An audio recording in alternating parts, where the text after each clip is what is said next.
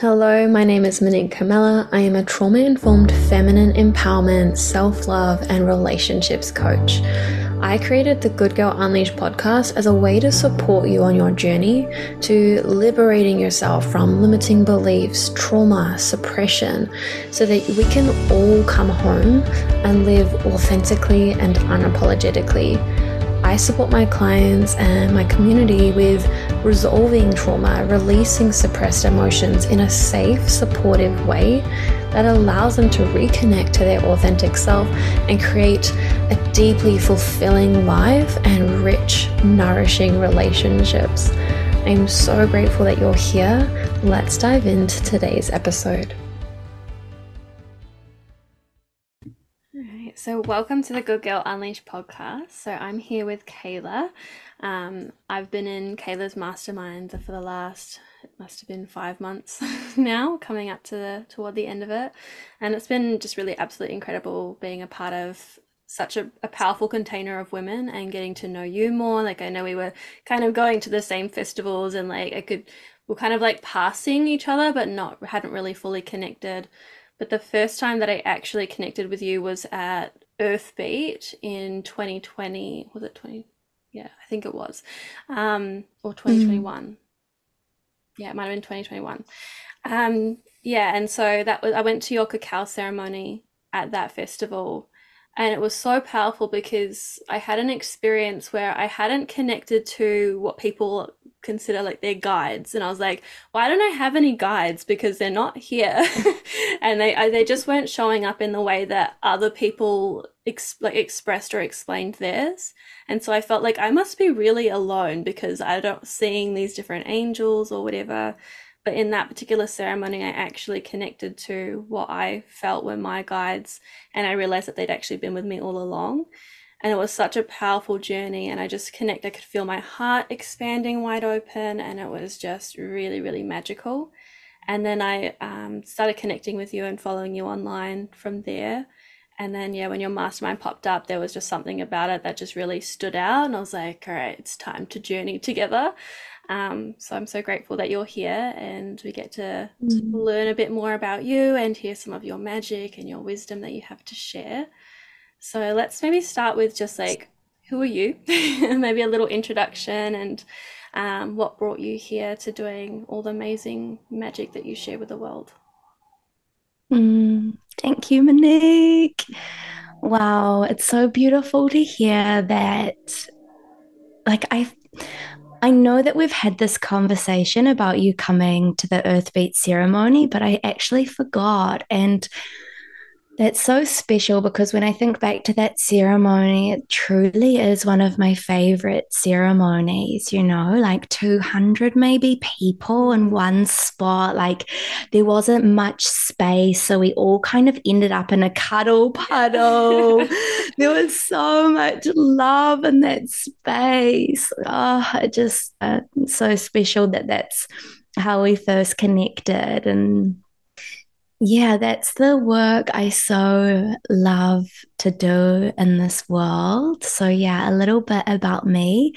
Hi, everyone. I'm Kayla Anderson. Um, I am a self-worth coach. So a big part of my work is helping people to feel good enough, helping people remember how deeply worthy they are. Um, Um, and a lot of my work is helping people to align with the self that they're truly here to be in this life. So we all have this ideal version of ourselves, right? This ideal reality that we desire to be living. And the re- the reality is so many of us don't actually believe that that life is possible for us, or we don't actually believe that we're worthy of that. And so this, um, yeah, this is such a big journey that I support people with, is allowing themselves to come into alignment with that vision. So if you have a vision for yourself and this dream life, but you don't believe it's possible, how can we bring your belief on board? How can we br- bring the action that you're taking, taking each day on board with that vision and the energy that you hold on board with that vision? Because the reality is, if we have a certain desire for our lives and then all of those things are not in congruence with it, then it's going to be very hard to bring it into to form. So that's what I help people to do. Um, yeah, mostly within their personal lives, but I also help people within business as well. Um, and the way that I actually got here was, yeah, it's been such a big journey actually, um, with my own self-worth and growing up really questioning whether I'm good enough. Um, yeah, to kind of take it back to the start. Um, I grew up in a home where one of my parents was addicted to meth. Um, and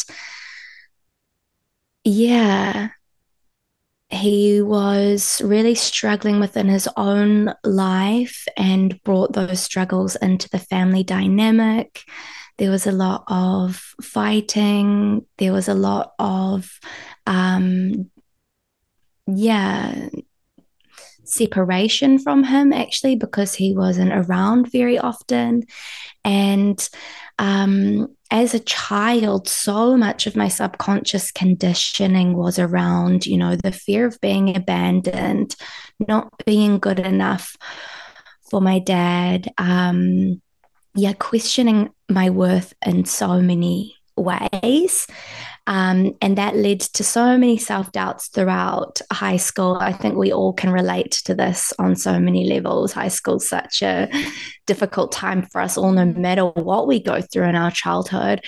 And beyond the conditioning that happened in my family home, you know, we're subject to so much societal conditioning around not being good enough as well.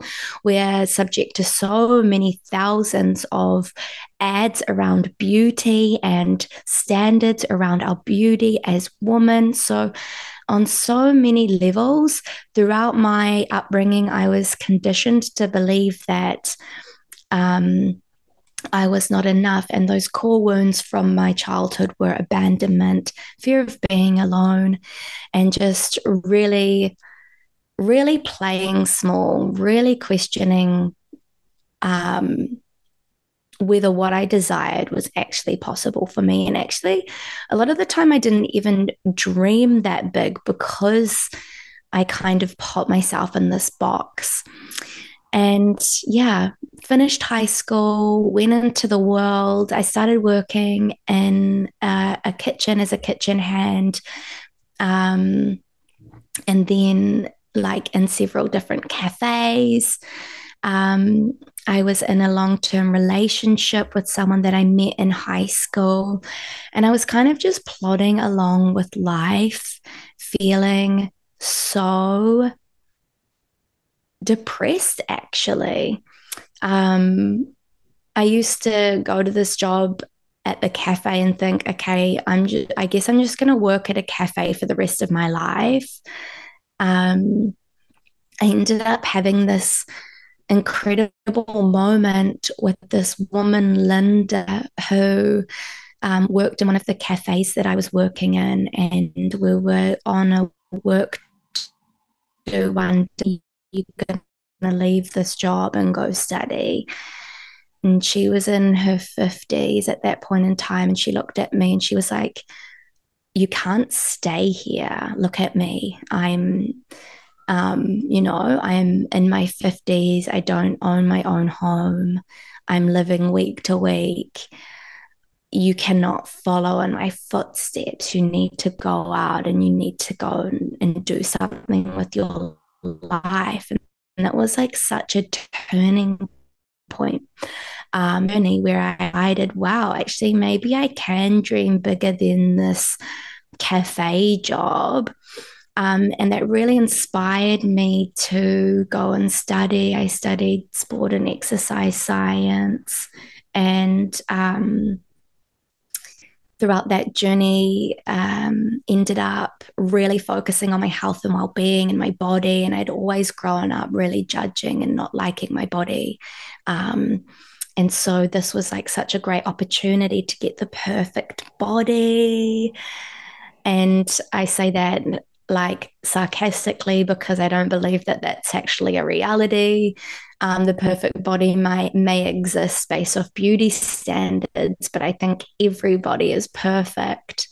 Um, but that journey that led me into um, training to compete in a bodybuilding competition, and um,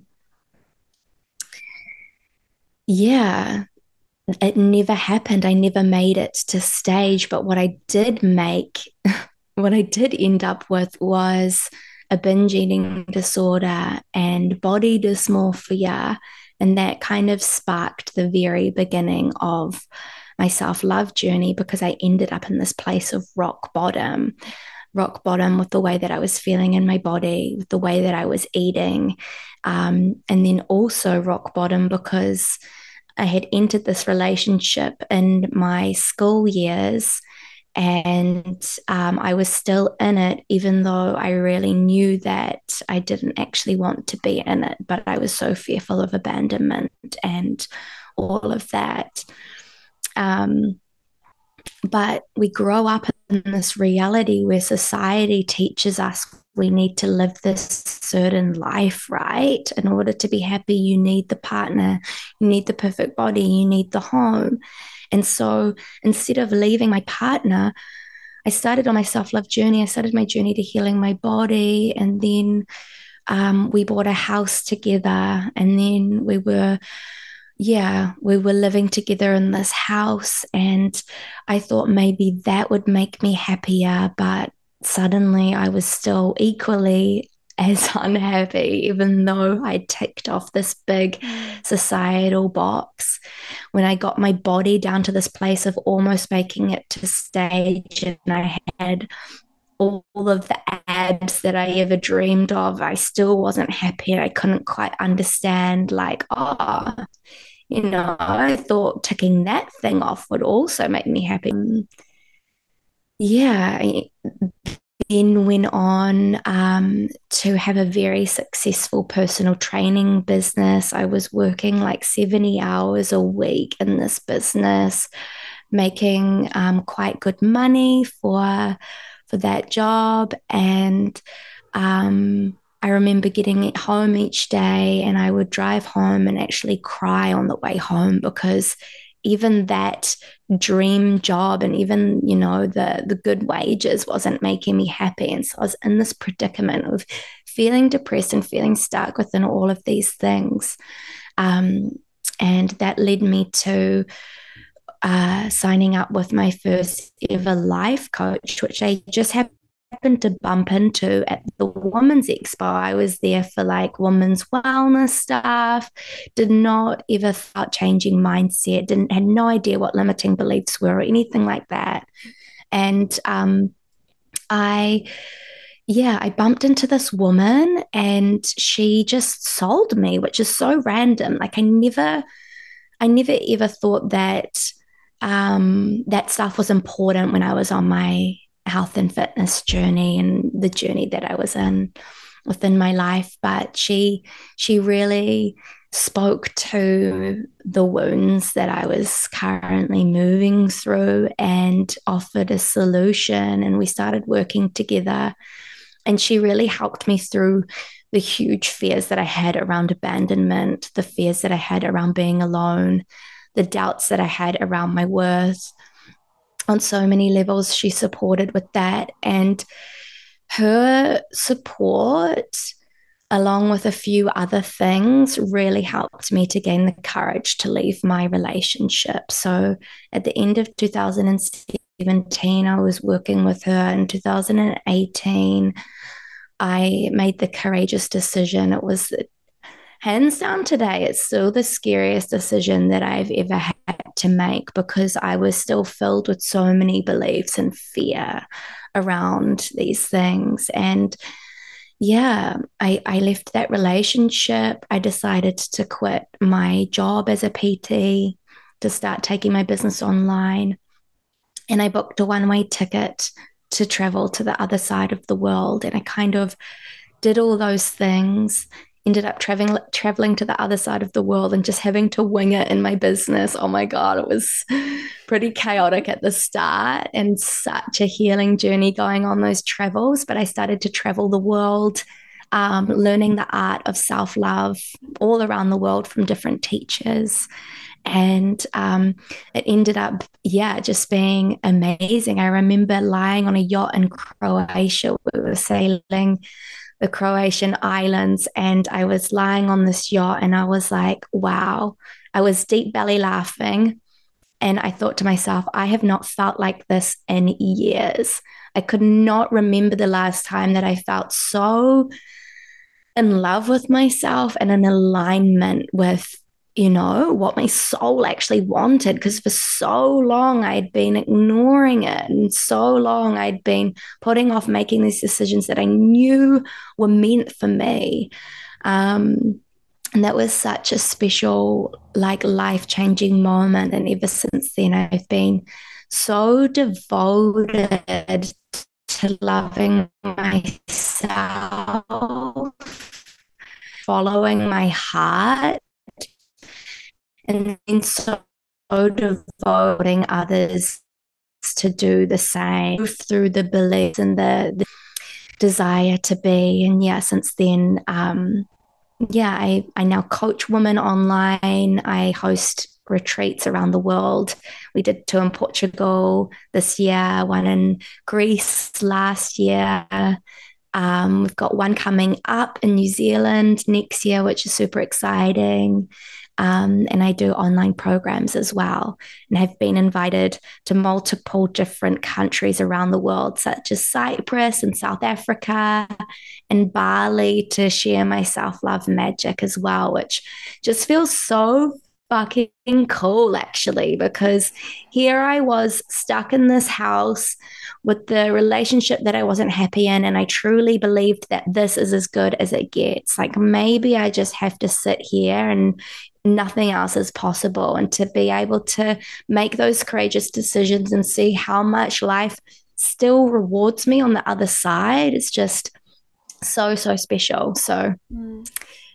yeah yeah Um, Such a journey. That felt like a, a full, a full life story, but that's that's pretty much how I got here. Yeah, yeah. Trying to keep it, it short, but yeah.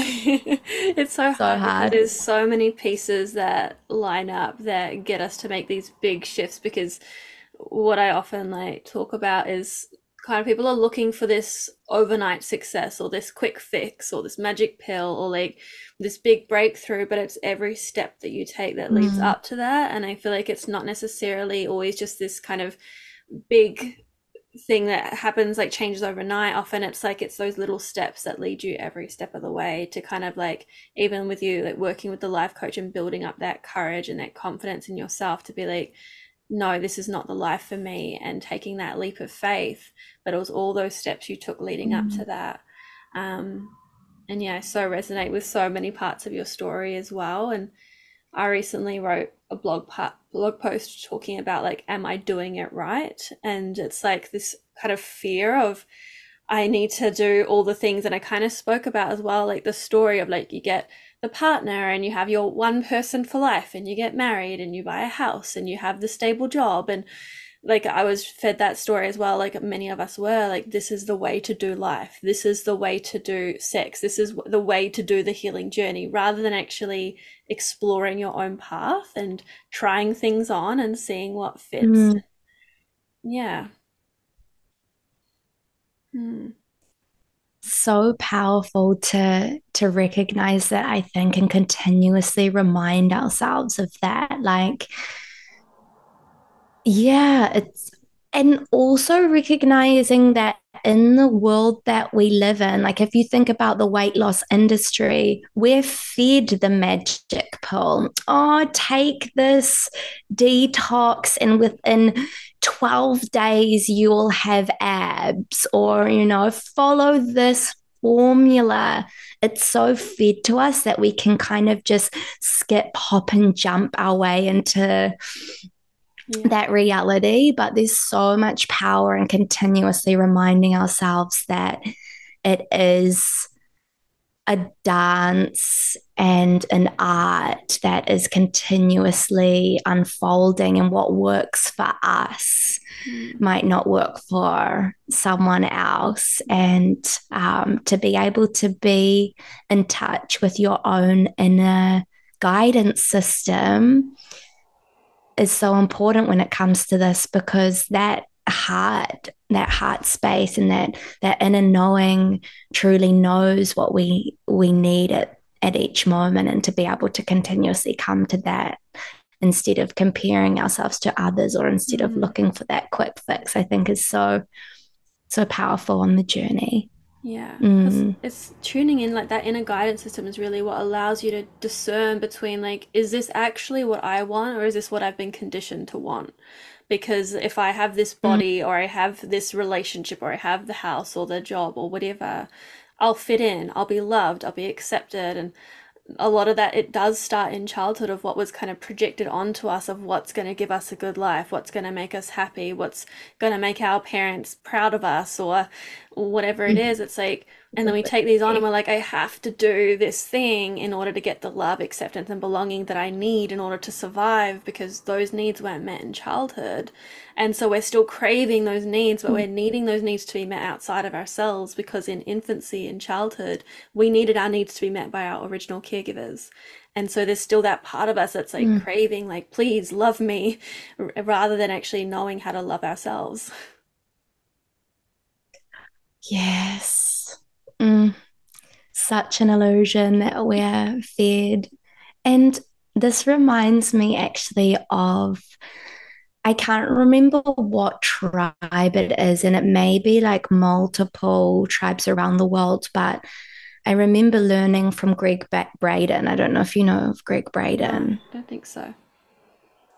He's like um he teaches heart brain coherence, and he teaches a lot about belief. I can't actually remember what his title is, um, but I remember learning a lot about lim- limiting beliefs from him. And so, yeah, Greg Braden was sharing a story about certain tribes that keep their children in darkness for the first few years of their lives. And the purpose of this is so that that child can learn to self-soothe and create fulfillment from the inside out, rather than seeking outside of themselves for that. Because when we are born into this world, we're constantly taught in so many different ways that our fulfillment comes from our food or the device or um you know, all of these different things. You know, as we get older, it's the house, it's the car, blah, blah, blah. And so to teach a child in those first really key developmental years that fulfillment comes from within, that is like the most powerful thing I think a human can get to experience.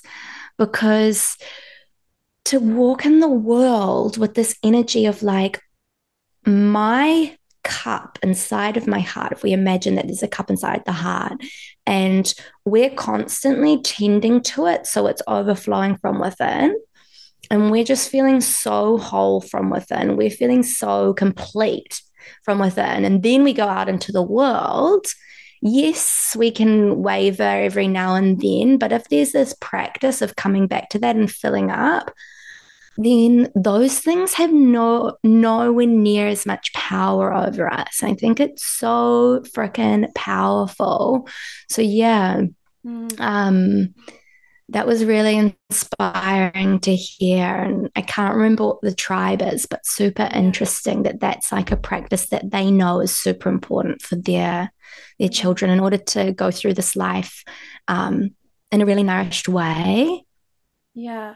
And it, it so resonates because, like, we all do have, a lot of us do have that conditioning of to seek outside of self for happiness and love and acceptance and all of, and purpose and all of these things. And then we're constantly looking outside of ourselves for something to make us happy and waiting for the external to change. But something that I'm constantly reminding, like, my community of is, like, it's the internal that will reflect outward. So it's like, if you if you shift the inside, that's when the external will change. But if you're waiting for the mm. external to change, it's just not gonna. Like, it might for a moment, and then you wonder why, oh, I'm back here again, or this is coming up again, or why am I still here? Why am I experiencing this? It's like, well, have you addressed what's actually the root cause of that? Because we're t- mm. often, like, tending to the symptoms. So it's yeah. like, we actually have to relearn how to feel or create that fulfillment inside of ourselves. And what was coming up is, I remember, um because actually I went down the personal training route as well, um, which is really fascinating. I like love that. I did my diploma of fitness and remedial massage. I was going to do, like, all of those things, and just wasn't landing, and I shifted my path too. But it was quite fascinating. Like, I remember when they were speaking about, if you learn how to do a squat wrong the first time, it is so much harder to learn it to do the right way, because you've got to unlearn what you've already learned. But if you mm. learn how to do the squat correctly the first time, it's so much easier. There's still a process of learning, like any skill. It takes time. People kind of, I think, tend to think that they're just going to go on their self-love journey and just, boom, like, know how to self-love. But if you've been practicing the opposite for so long, you've got to kind of unlearn those patterns and that conditioning and what you've been playing mm-hmm. out for a period of time, and you're shifting those neural pathways. It does take a period and a process to actually move into that. Um, but yeah, I find that, that really fascinating, just that correlation of, like, these babies are being taught from the get-go, so it's going to be much easier for them to, like, mm. maintain connecting to that inner fulfillment. Whereas when we've learned mm. to seek outside, to shift that, it and like how how long have we actually been seeking outside for? Like, most of us, most of our life, like mm-hmm. twenty, thirty, forty, fifty years, and then we're wanting yeah. to shift that in a day or a week or a thirty-day program. It's like, yeah, sometimes these spontaneous shifts can happen, like spontaneous enlightenment. Yes, it can happen. But for a lot of us, we actually embark on a really incredible journey, which takes a longer time, but you learn so much. There's always so many gifts that you receive in that. Mm, for sure. Yeah. And it's such a journey of being compassionate with ourselves, you know, on that path, because like you say, it is a real journey, and we're going to have moments where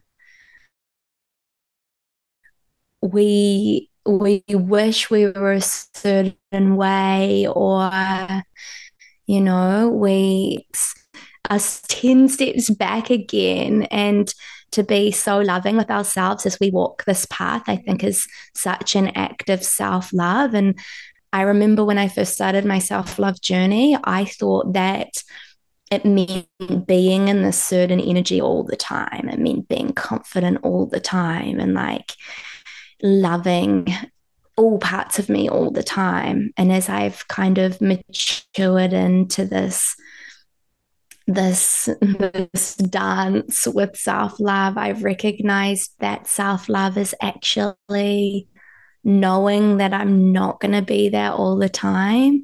Mm. And even when I'm not, I can still love myself for that. Yeah. I can still be compassionate, because no, I wasn't raised for three years in the darkness. And there is a lot that, you know, my soul, my, my being is working through in this lifetime. Can I give myself more love in the moments where I'm not feeling my best? Um, not less. Can I give myself yeah. more love, not less? Yeah. Mm. And I, what's coming up now is, like, I remember speaking about how there's this saying of, like, I want to be the best version of myself. And sometimes that's coming from a place of, I'm not good enough as I am. And it's like, it's not that you're not good enough as mm. you are. It's just that there's always room for growth and evolution and expansion and all of that. But who you are right now is incredible and amazing and has been through so much and deserves just as much love as this perceived best version or ideal version. Like, they're both just as worthy. Like, It's not that who you, like that kind of idea of who you should be or need to be or any kind of circumstance that determines your worthiness. Like, your worthiness is innate, and nothing you do or don't do will actually change that. You're worthy regardless, and you deserve all the beauty and the abundance and the delicious life experience that you could ever think of. But like what we're going through is like, like you say, just really loving yourself in, in all moments. Doesn't mean you feel amazing in all moments, but you can always mm-hmm. meet yourself with more compassion, more love. And I think when we go into those spaces where we're like not feeling our best and our stuff is coming up and maybe we're self-criticizing or beating ourselves up or, or any of that, we're really hurting in those times. And I think we really need mm. more love, more compassion than we could ever like think. It's just like yeah. more, that part of you deserves so much more. Um, and it's really, for me, what's helped is just to slow down and to allow my mind to do whatever it wants to do, and just to hold space for it, not to wrong mm. it and say like, oh, I shouldn't be thinking this, I shouldn't be doing that, or I should mm. be doing this, or I should be doing that. It's actually like, well, there's no shoulda. It's just what's here right now. And how can you hold yourself in that? Mm, yes, so important. I think that's something that I would recommend as well, is just being in acceptance, especially if you're starting off on your self-love journey as well, and you kind of like look at this idealized version of you and then compare yourself to where you are now and see like, oh, maybe you think I have so much further to go. Something that I think is so powerful in the now is just to be with where you are at now. And I love bringing in this affirmation as I breathe, and I breathe in, and as I inhale, I say, I see you. And then as I exhale, I say, I accept you. And whenever I'm leaning into a new level of growth, I always know that such a big part of that journey is taking time to really sit and accept what I am, like where I am at now. And that practice so helps with that. I see you, I accept you.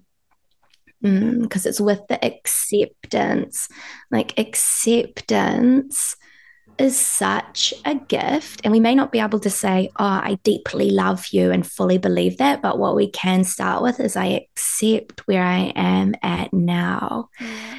And even when you just say that, you feel your entire body melt a little bit, and you feel the pressure come off. Like, we don't have to rush into that next self. We can really accept, and through that space, the motivation and the the willingness to move forward is so much greater, and comes from such a juicier place than like that pressure of like, oh, I have to move forward because I'm not good enough where I yeah. am right now. And I love that, because I've I've had um people reach out in the past of like, self-love feels like such a leap for me. Like, how do I even just get to self-like? Because love kind of feels like it's just so beyond like possible. And so mm-hmm. it's like those baby steps. And I love that, like self-acceptance. And I think what comes up for me there is like, sometimes we can feel like if I accept myself as I am, then I'll just be stuck here, and I I'll be unhappy, or I'm just accepting, or I'm giving up. Like there's, there can be a bit of con- confusion around like, if am I accepting, and that means I'm just going to be this forever.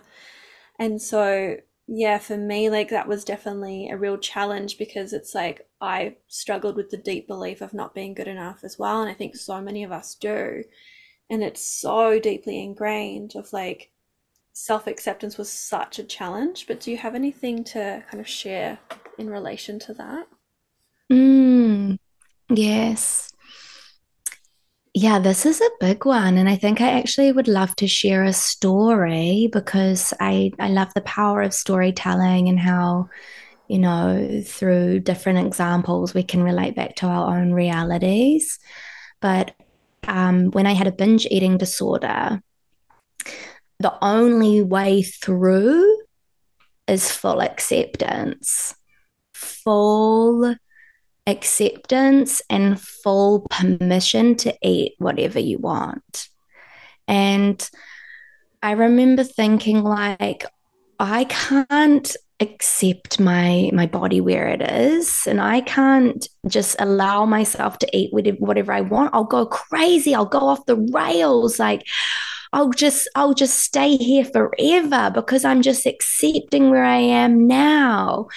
Um, but no matter how I tried to ignore that path of healing, of like the full acceptance and the full allowance, I just kept ha- coming back to it. Like that was the only way forward. Mm. Because I had swung the pendulum so far one way, right? Like it was like restriction, bad food, everything's labeled bad. And so I had to come back into the space of like just allowing myself to eat whatever I wanted. And um, I remember just being overseas on my travel and courageously making those decisions to do it. And I was like, okay, best time to eat whatever I want is in Europe because the cheese is great. Like the bread's going off, like the chocolate's amazing. So I may as well break my intense restriction while I'm here.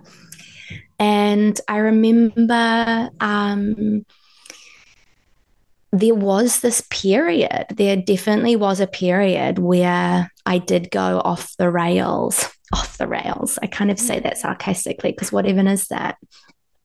But um, I let myself eat whatever I wanted. I was, and the binge eating symptoms were there too, you know. I was binging on chocolate. I would buy like so many different snacks. You know, when you go shopping at a so overseas supermarket, it's so exciting. You want to try all the things. So I'm snacking up a storm. Um, oh my gosh, my body felt so gross actually, like not in terms of how I looked, but I just felt so lethargic. Oh, it was such a time. But yeah, so I was in this stage of full allowance, was definitely going backwards. That's what I was telling myself, you know. Um, and I, as I was in that, continued to have to lean into, I accept myself here. Mm. I see you and I accept you. And as my body quite quickly increased in size and weight, I was continuously reminding myself, if I can't love myself here at my heaviest, I'm never going to be able to love myself. Mm. And so I continued every day when I was judging my body, when I was stuck in these eating cycles, to repeat, I accept myself here. I accept myself here. I accept myself here. And eventually you get to a point through all of that acceptance where you have accepted yourself so much that you do want to choose differently. Mm. You know, eventually I got tired of feeling like shit, you know. Eventually I got tired of scoffing all of the chocolate. And from there, I got to choose to show up for myself differently because I had accepted myself there. I was able to choose differently instead of the energy of I have to do differently. Mm. And a mantra that I brought in that really supported me was, I can eat anything I want. I'm just choosing not to right now.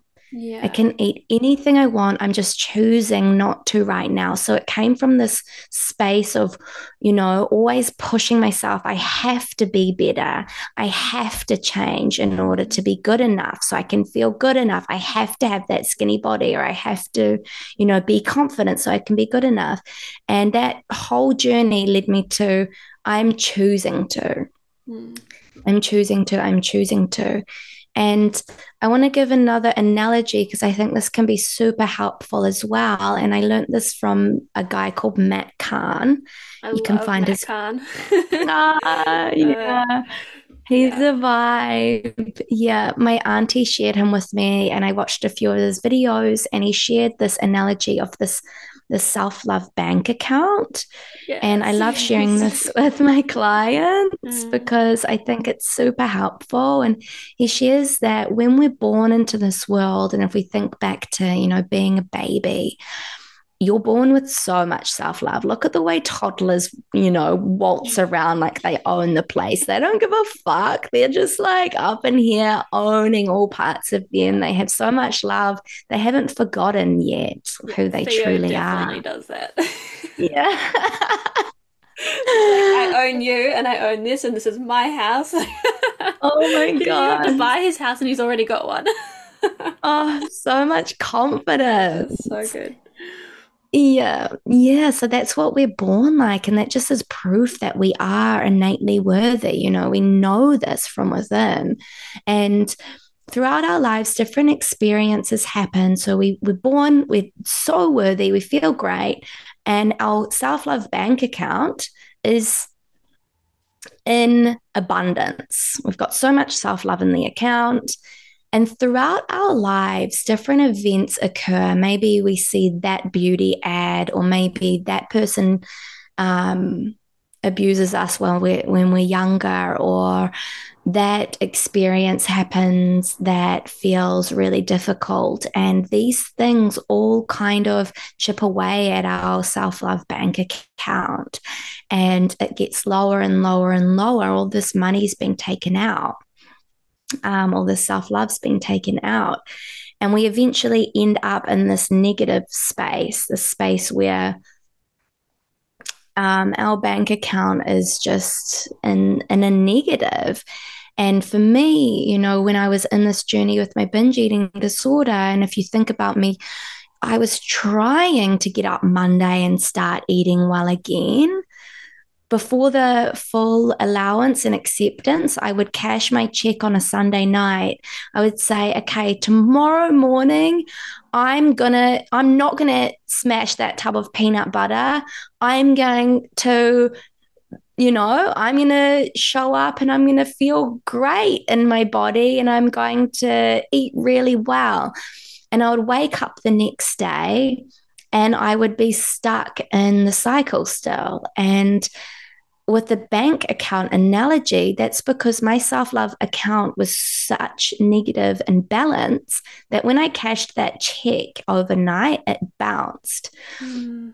And so with this analogy, Matt Kahn shares how in order to start cashing checks and actually showing up from the space of love, it's this process of, can we top our self-love bank accounts back up again? So when we actually go to ch- cash the check, we've got something to cash. Mm. And when I compare this to the story that I just shared, it's like all of those mornings where I ate so terribly, slash not terribly, because trying to get away from, you know, that whole yeah. story of good and bad, when I ate all of these foods that maybe not, that weren't so nourishing for my body. And I was saying, I accept you.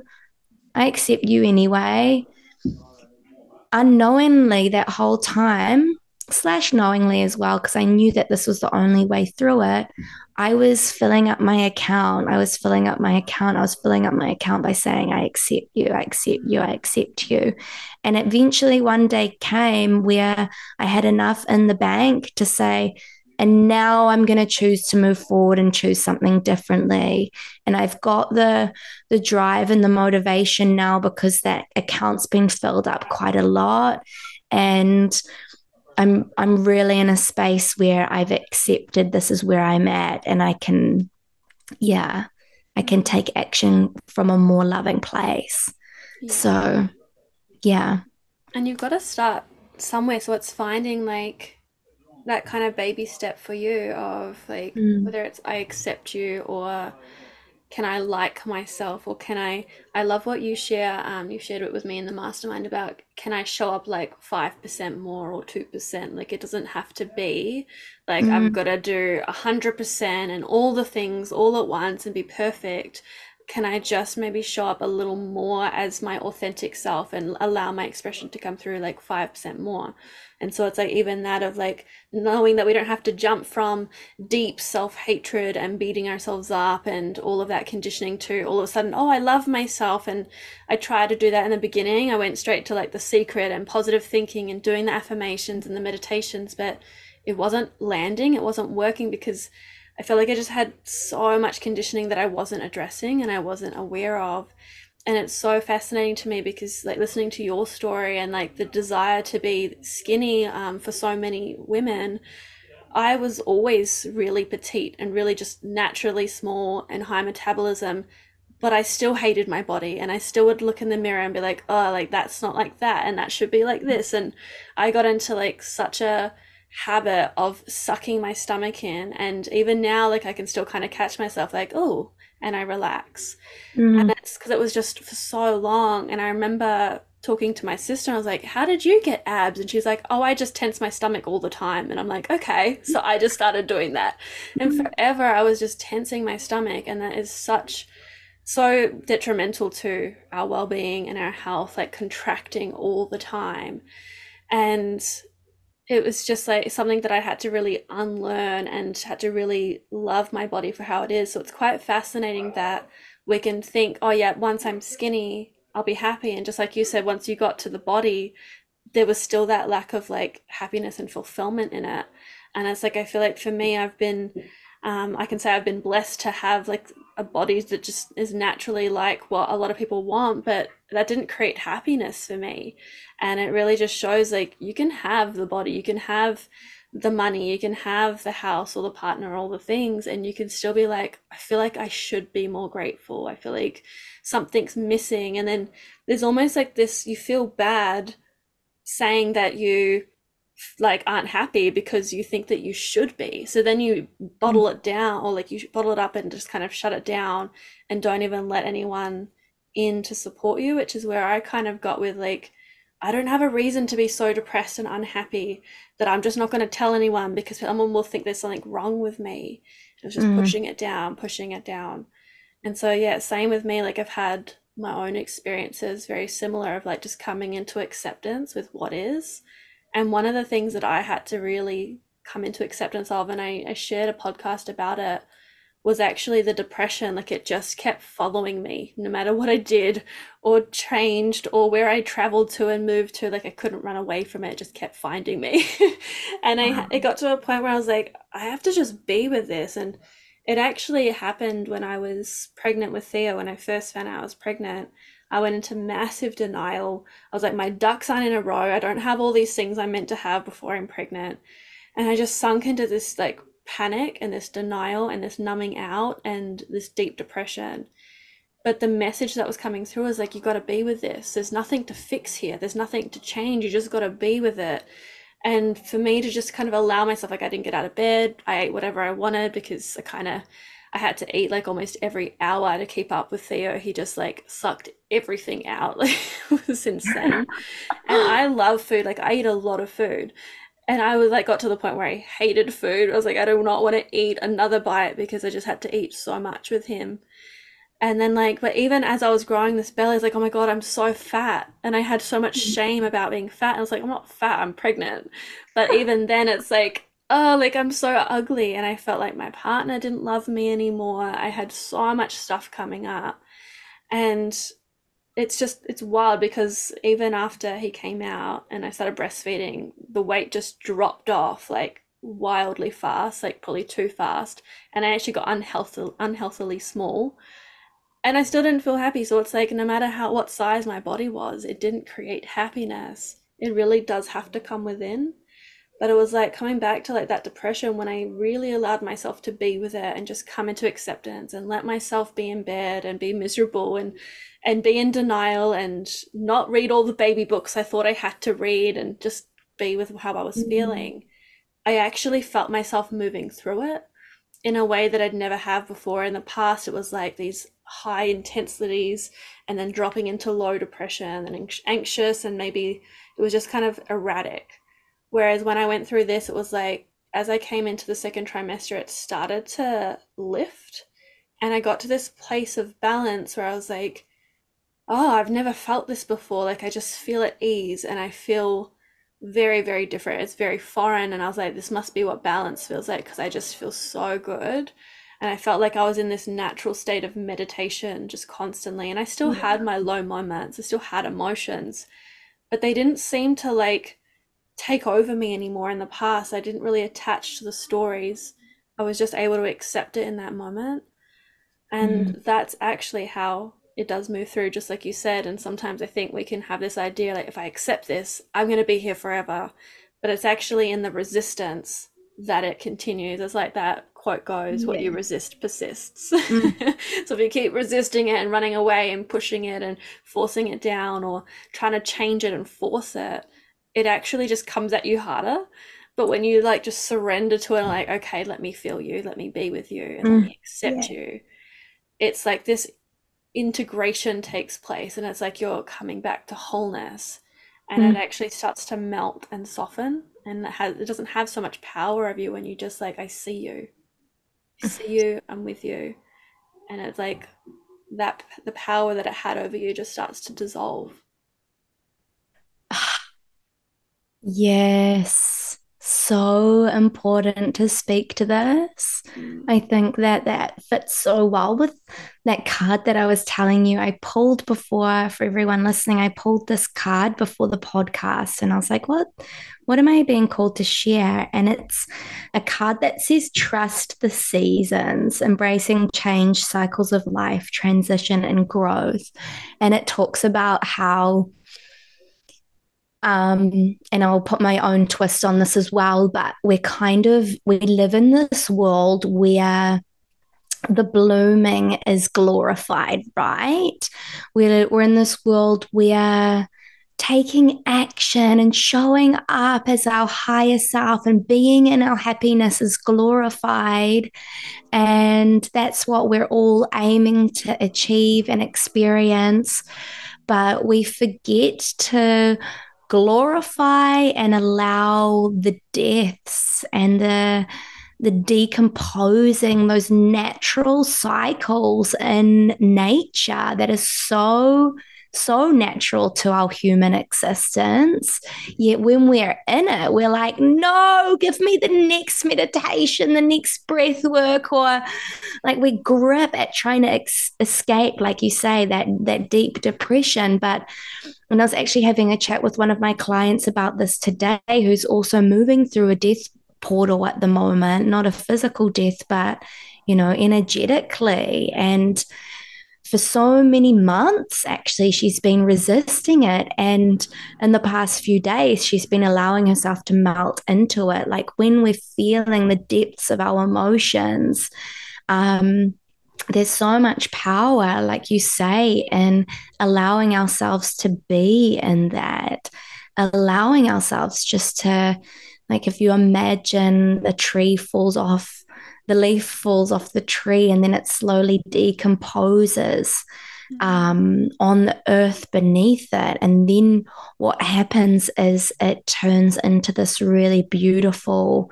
fertile, rich soil, and from that place so much can grow and be birthed. But for so often we're trying to hold ourselves back from turning into that rich soil. Like we don't realize that our emotions and the deep experiences that we're going through are trying to initiate us into what you say, like mm. that balance and that bliss of, oh, I've just like allowed myself to be with that now. And now, oh, what? I get to experience so much pleasure on the other side. Ah, mm. oh, yes. Yeah. So important. And it's so funny because you can have these experiences and then the next layer comes, or the next kind of movement or season or shift comes, and you're like, oh, not again. Yeah. But you're like, I think when you do it more and more and you just practice that surrender, you practice that allowance, it does get easier. It doesn't mean that there's never any contraction. It's like I often talk about, and I refer it back to like the gym, like when you're working out your muscles, you're contracting and expanding your your muscles to get the muscles you want. And yeah. It's like, so when you're contracting in your healing journey or your energetics or like your body and kind of resisting and pushing away, I just trust that that's part of the process as well. Like mm-hmm. it, it does feel uncomfortable, and often it's like a a natural survival response of like Ugh! like kind of freezing up or like running away or fighting, and then you realize actually I don't need to fight, flight or freeze. Like I can actually be with this. I'm actually safe.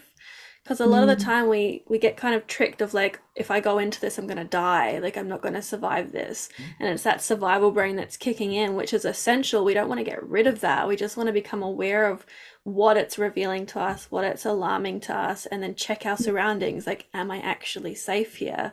Yes. Okay. Let me lean in. Let me dip my toe in. I don't have to dive into the deep end. I can pendulate and like feel a little bit and then come back out and cozy myself up and resource. Then I can kind of come back for a little bit more and then I can resource. Like that's actually the way that I work. It's not about let's just dive into the deep end and feel all of the stuff all at once. That would be really hard and really overwhelming. We want to mm. actually be really gentle to our nervous system and practice the pendulation of like, let me feel a little bit, let me meet that inner child, let me meet that belief system, and then let me also resource and just calm and take care and be gentle and slow about it, rather than thinking I've got to do all of the stuff now so I mm. can be happy. There's this idea like I have to heal all the things, and I've got my checklist of all the traumas and all the beliefs and all the stuff that I have to deal with so I can have my life that I truly desire. It's like, well, you can actually live the life you desire right now whilst mm. you navigate through that healing journey, because the only reason we want something is because we think it's going to make us feel some way.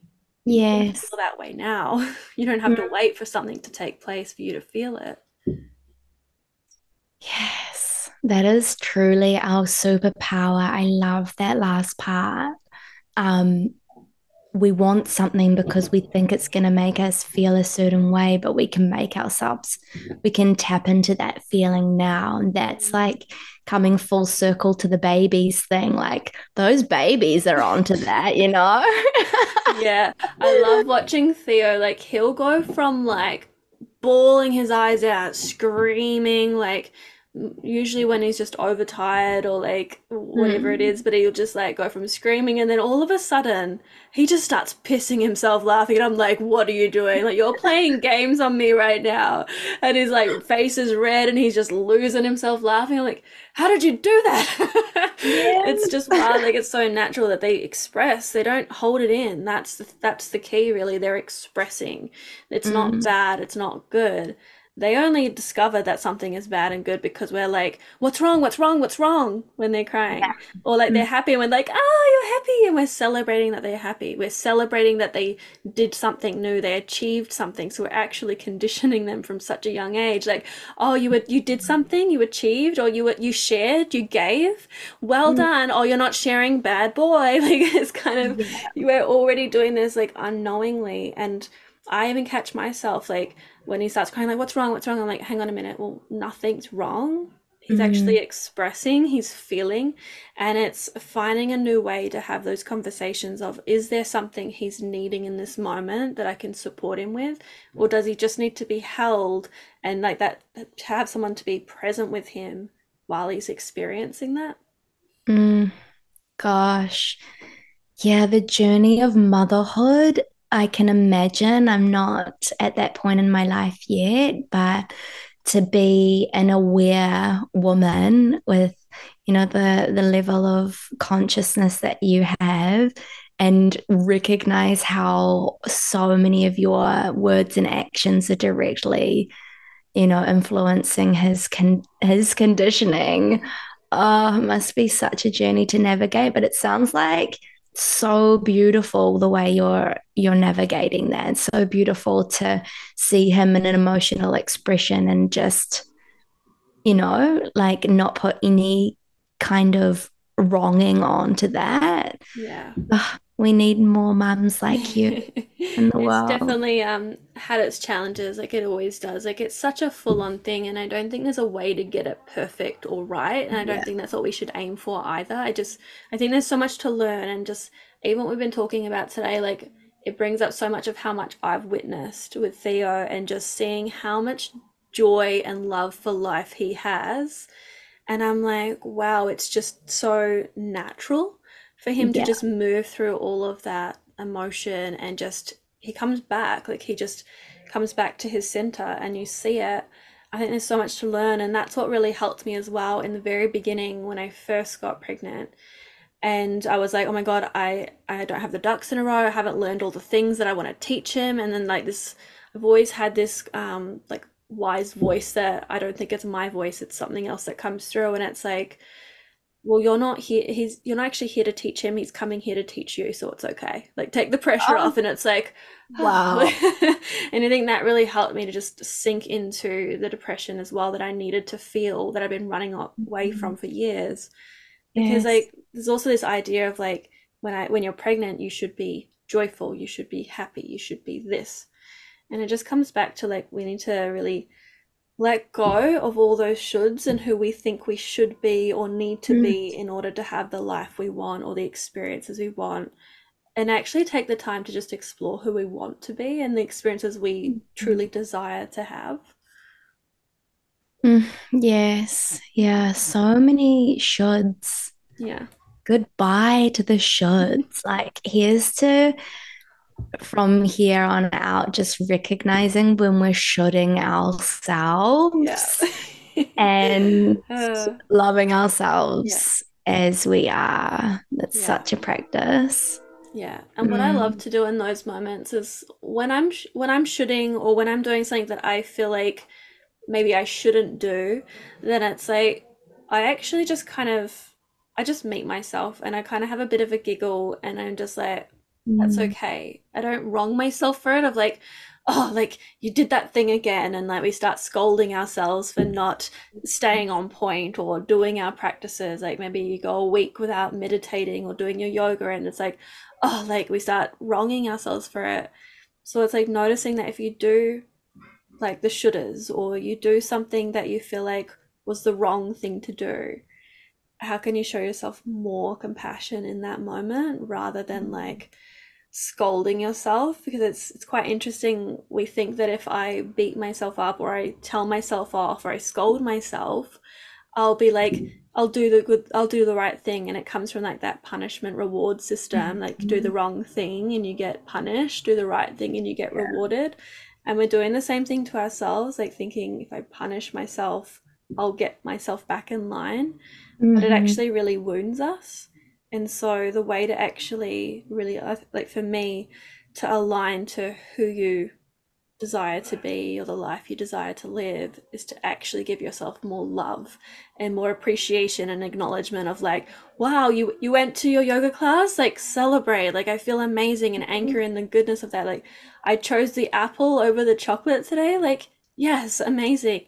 Today I chose the chocolate, amazing, like enjoy it. Like it's actually not wrong or right, it's just celebrating yourself for those choices that you're making. Just like what we well, what I do with with Theo, we celebrate when they do these different things. Like how can we celebrate ourselves?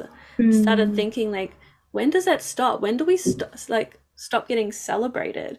And it just becomes like normal. Like, oh, you should you should just put your shoes away. You should just do your homework. Like it's like, when does that stop? So we got to bring the celebration back. mm, bring the celebration back. Yes, like. We need more certificates. Like we stopped yeah. going to school and suddenly we don't get certificates anymore. Rude. I know. Um, gold stars. Yeah, where's our gold? We need a chart on the fridge. Our gold stars need to come back. Self-love tip one oh one, gold stars on the fridge. But um, I was also going to share Um, this like relates so much back to that self-love bank account, right? Where when we shame ourselves or should ourselves, that's often taking away from that balance. And so recognizing that, oh, when we're in that, if we have noticed that we've shamed ourselves and we've noticed that um, maybe we haven't done the thing that we thought we wanted to do for ourselves, um, or maybe you're in an old story that is not serving you. I really love this um, kind of quote that I read in the book, The Universe Has Your Back by Gabby Bernstein. I read that book a few years ago and just like took so many things away from it. And one of them was, um, I recognize I'm in that old story again. I'm going to try again. I'm going to try love. Or can I choose again? Can I choose love? Mm. And so sometimes I find myself in like such funny shame stories, and I literally, when I catch myself in them, I notice them run through my mind, I laugh, and then I repeat that, like, oh, I recognize I'm in that old story again, I choose again, I choose love. Yeah. And it's like this playful way of like, oh, oh, I'm in the conditioning, funny, let's let's switch that up. Yeah. Um so yeah, that's a really practical tool that I yeah thought called to share, because it's been super helpful in my own life. And laughter is so healing and elevating. Like, I've read stories, and it was quite early in my journey, that was really inspiring, of people that have healed from like what was considered terminal disease through laughter. And, wow, like I was like reading these stories, I'm like, holy shit, like we're actually more powerful than you could ever think. Like, and it's just so wild to me. Like, I remember the reason that I kind of, I had this really mind opening experience of like, this is what I want to do, was reading about these stories of these people with terminal illnesses that the doctors turned away, like, we can't do anything for you. And so they're like, well, I'm not giving up. So they went and found alternative means, because they had no other options. The doctors weren't going to help them in those situations. And they went on these retreats and healed, like massive tumors disappeared, like gone from their body. And I was like, holy like holy shit, like this is what I want to do, like I want to do that. And I was just like, my whole body was lit up, and I was like, I want to run retreats, I want to help people heal, I want to show them how powerful we are, because it's bullshit that we haven't known it already. And I was like, I'm not accepting this mm-hmm. anymore, that we're not like we're not powerful, and we actually can do the unthinkable. And it's just really incredible witnessing like where that led me on my journey. And I remember the first retreat that I ran, I was like, oh my god, I'm here, like I'm running a retreat, and I'm actually doing like trauma integration work. And I was like, I even really know how that happened. It just kind of like, I had that big dream, and I knew how I wanted to feel when I was there, and I had that feeling. And I was like, I could barely even do my opening introduction, because I had like smile from ear to ear, and it was just really wild. So it's like just reminding everyone here that you are actually just so much more powerful, and your words, like I can't even stress enough, like just how powerful your words are. And if we're constantly saying, I'm not good enough, or like, see, I knew you couldn't do that, and like validating our, the, the beliefs that are holding us back, if we keep speaking in these hurtful ways to ourselves, it's actually really detrimental. And just that little shift of like, I accept this, I accept myself, I allow this, or like even what you were sharing, like recognize the story you're in. It's not about ignoring it and just like thinking we can kind of get rid of it and push it down or ignore it. It's acknowledge it and see it, and then choose again. Mm. Yes. Mm. Yes, yes, yes. Thanks so much for um, this conversation today. I feel like there's just so much here that's going to be so valuable for, for those who are listening. So I'm so grateful for your time and your energy and your wisdom. Is there any kind of final words or anything that you would like to add before we start to close off? Mm. Mm-hmm. I think kind of to round it all off, I would love to share just like a really quick guided practice into the heart to to start filling from within. I feel like the theme of um you know self-soothing and self-fulfillment is such a big one that we've covered in so many different ways today. And Um, yeah, I had this exercise that might be really juicy to mm.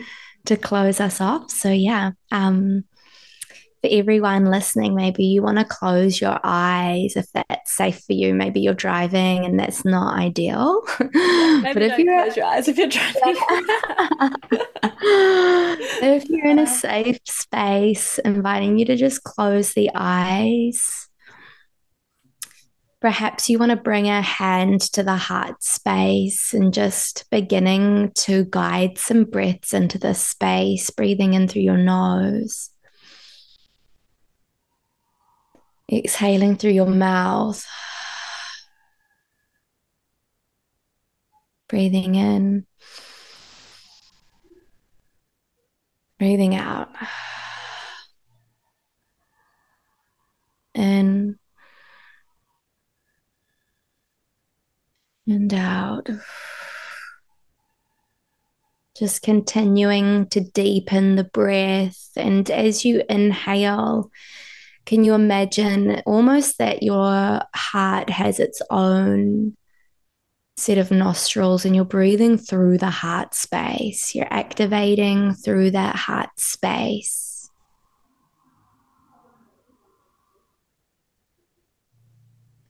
In each breath you take, you feel that a deeper connection is building here. You're feeling the beat of your heart.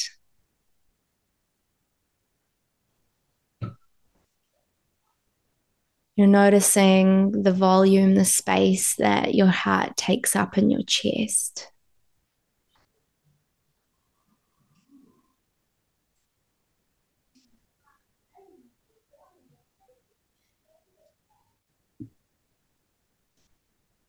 And now maybe you imagine that seated within your heart is a beautiful cup, maybe a chalice that sits within the center of your heart space.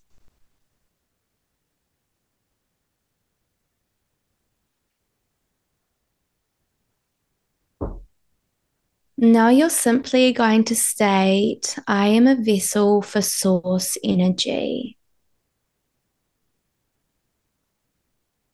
I am a vessel for source energy.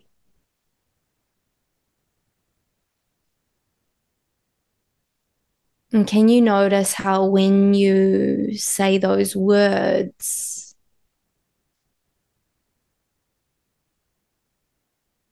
you can begin to gently feel and sense a flow of energy in the body? Can you really begin to notice the subtle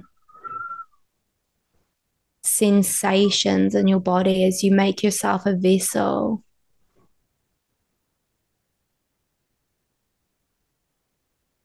And slowly beginning to visualize that you are filling this cup now.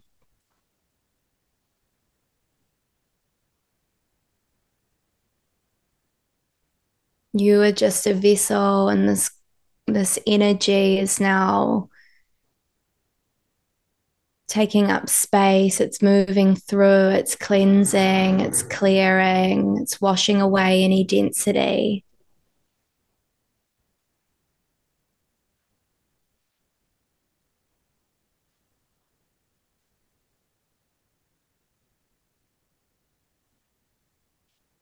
And it's filling, it's filling you up.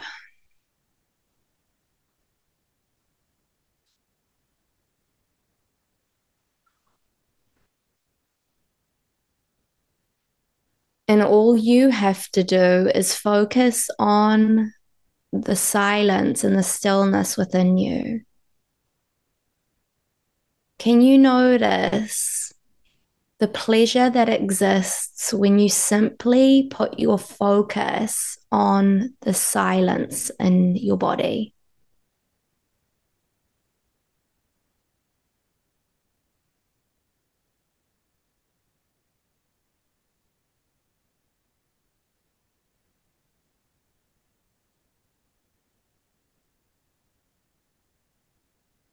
You're feeling the gratitude for this pleasure, for this silence, for this energy in your body.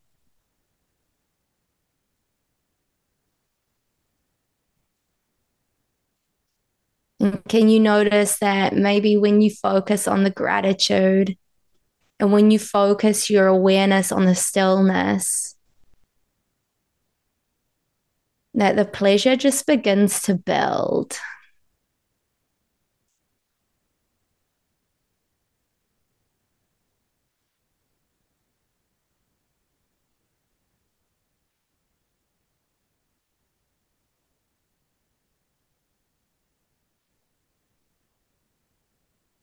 And maybe you open this vessel now two percent more. Can you widen your vessel?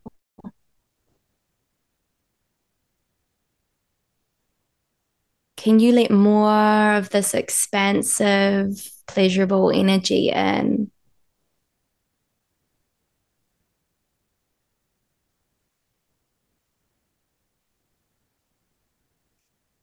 And notice as you widen the vessel, the subtle shifts and sensations. Maybe you're feeling even more in the body. Maybe you feel a little bit more expansive.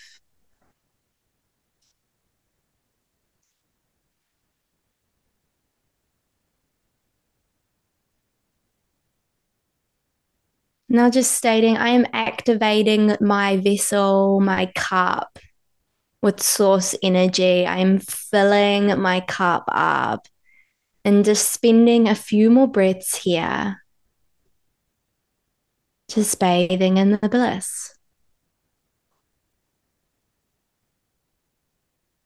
You don't have to try. Just simply placing your focus on the silence.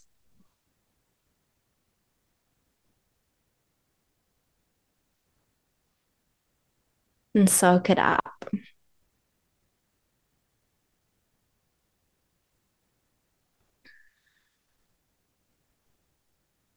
Let it radiate.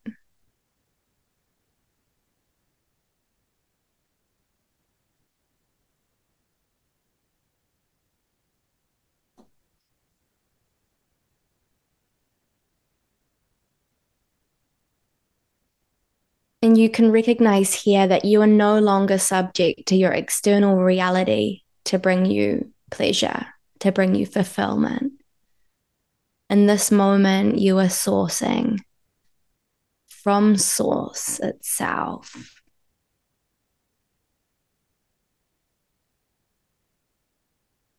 What you are feeling here is so juicy, and you can expand upon this as well with practice. If you're not feeling much now, just know that this is something that really deepens the more you do it. And also the more you expand your capacity to hold emotion in the body. All emotion in the body. But just noticing that what you can cultivate here in this moment, no other person can ever bring you. No fancy car, no fancy house, no food, no amount of followers on Instagram can bring you the deep fulfillment that you feel within, that you can cultivate from within. And to deeply realize that and feel that is a total superpower. And it makes you realize that even though you're sitting here, you still may have many different things to heal. But right now, in this moment, you are choosing your state. You are choosing wholeness. You are choosing fulfillment, regardless of whether any of that is already complete or not.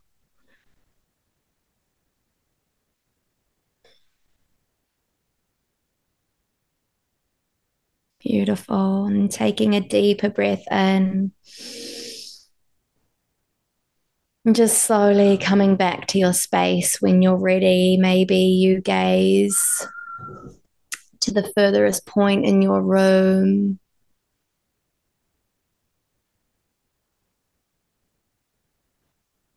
And then bringing your gaze to something close by.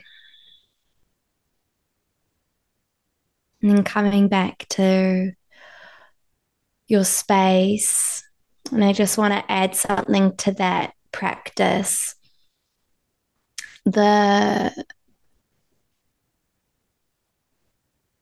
the level of which we can experience pleasure, joy, happiness is directly influenced by our ability to feel the opposite of all of those things, the sadness, the grief, the um, anxiety, whatever it is.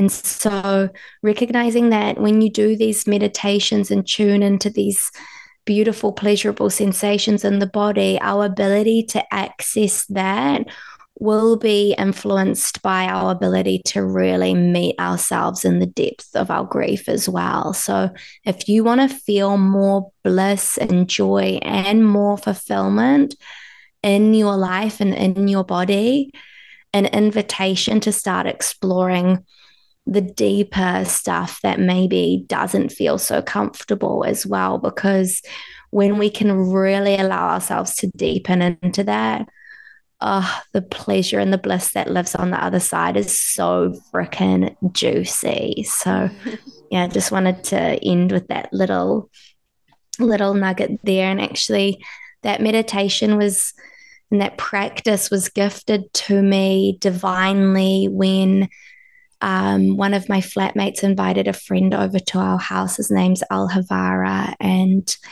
he started sharing me, with me all of these wild manifestations that he had made and these wild experiences that he had experienced in his life as a result of finding out these really powerful manifestation tools. And that's one of the things that he taught me, and it was such a wild moment where suddenly I was at my house learning from this extremely knowledgeable guy, and he shared this this tool with me and shared that um, he hadn't really shared it with anyone else, but he knew that he was meant to share it with me, and he knew that he was being called to share it because the people that would end up learning it from me Um, would really benefit from it. So shout out to Al Havara, and um, I hope that that practice can be something that is supportive for everyone that that listens along. Mm. Thank you so much. I think that was so, so special, and it's always really nice to end these calls with a little practice and a little like something you can really take away from this, because we can all sit around and absorb information and knowledge and all the things again and again, but when you actually put it into practice and implement it, that's where the magic really happens. Um, mm. And of course there's beautiful magic that happens by receiving the wisdom and the energetic transmission, but then it's what do you do with that? So I think there's yeah. so much here that people can really take away and start implementing to cultivate a deeper sense of self-love and self-worth, like one step at a time. So mm. yeah, thanks again. Um, no worries. Just to kind of yeah close off, um, I'd love for you to share just where people can find you, and if you do have um, anything that's kind of upcoming at the moment, or just where people can find you so they can follow you and, and keep receiving. Mm, thank you. Yeah, so Um, I'm on Instagram at Love with Kayla Anderson. So most of my updates happen there, actually. I'm not that active on Facebook anymore. Um, you can also email me at hello at Love with Kayla Anderson as well. Um, so those are the main places you can find me. And in terms of things that I have coming up, currently, I'm in the process of welcoming in a new round of one-on-one clients. So if you're looking to explore this work further on a more a deeper level, then invitation to get in touch around that. Um, and I also have multiple online offerings and things happening throughout the year. So depending on when you listen to this, yeah, if you head to my Instagram and see my latest post, you'll see what's going on. But I also, in the bio of my Instagram, have a few offerings. One of them is, um, it's called The Art of Showing Up for Yourself, and it's a free webinar. So if you want a webinar that really supports you in, yeah, keeping your promises to yourself and being devoted to your self-love practice and the rituals that are going to support you and being your best self, then yeah, head there and download that for free. And yeah, thank you so much for having me, Monique. It's been so beautiful. And yeah, I've really enjoyed this conversation. It's been great. Yeah, it's been really amazing. Yeah, I'll pop all those links below for everyone just to make it easy as well. Um, but yeah, thanks so much, and see you all again next time. Bye. What an amazing conversation with the beautiful Kayla Anderson. It was such a pleasure and an honor to have her on the podcast to share her wisdom and her medicine with you guys.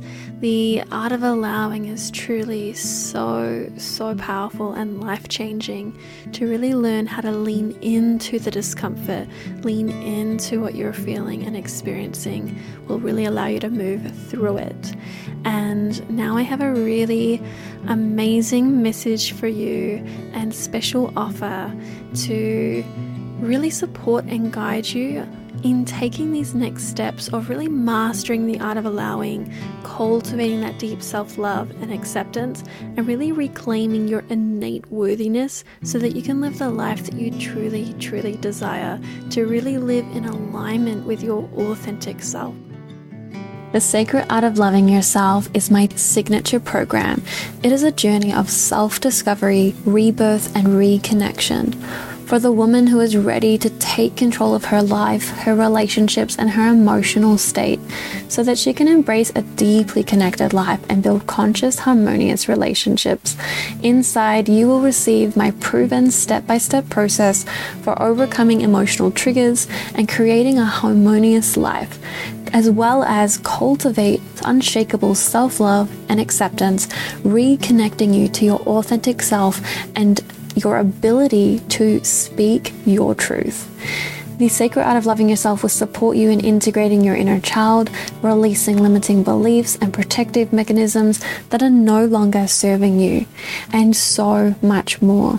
Through this journey, you will know your innate worthiness and feel so confident to just be fully yourself, express your truth, your needs, your desires, and your personal boundaries.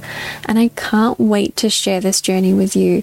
If you would like to learn more, go down below this episode and you will see the link to register and reserve your space, as well as everything that is involved. So go ahead, check it out, and I look forward to supporting you on this journey home.